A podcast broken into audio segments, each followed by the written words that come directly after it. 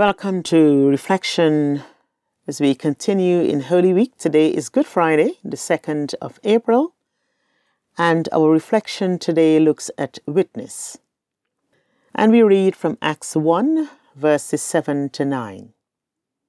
Jesus replied, It is not for you to know the times or periods that the Father has set by his own authority, but you will receive power when the Holy Spirit has come upon you and you will be my witnesses in Jerusalem, in all Judea and Samaria, and to the ends of the earth.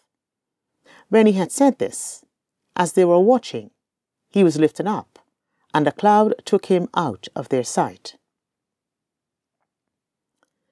Hannah Steele writes Our role as witnesses is often more akin to nudging people along the pathway than to running and completing a sprint.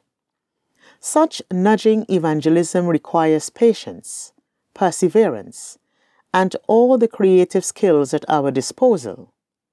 We may meet someone who has barely started along their faith journey, and our role is to spark interest in the Christian faith.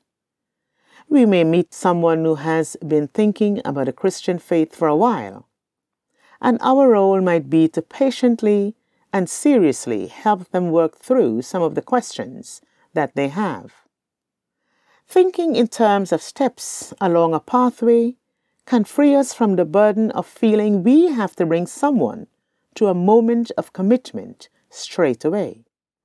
It can be more helpful to ask the question What is the next step this person needs to make on their faith journey?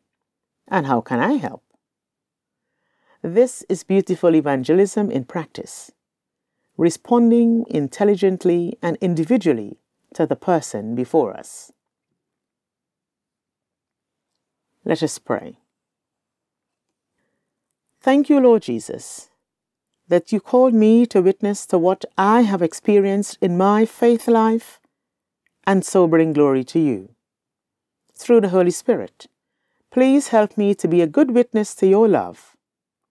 Amen.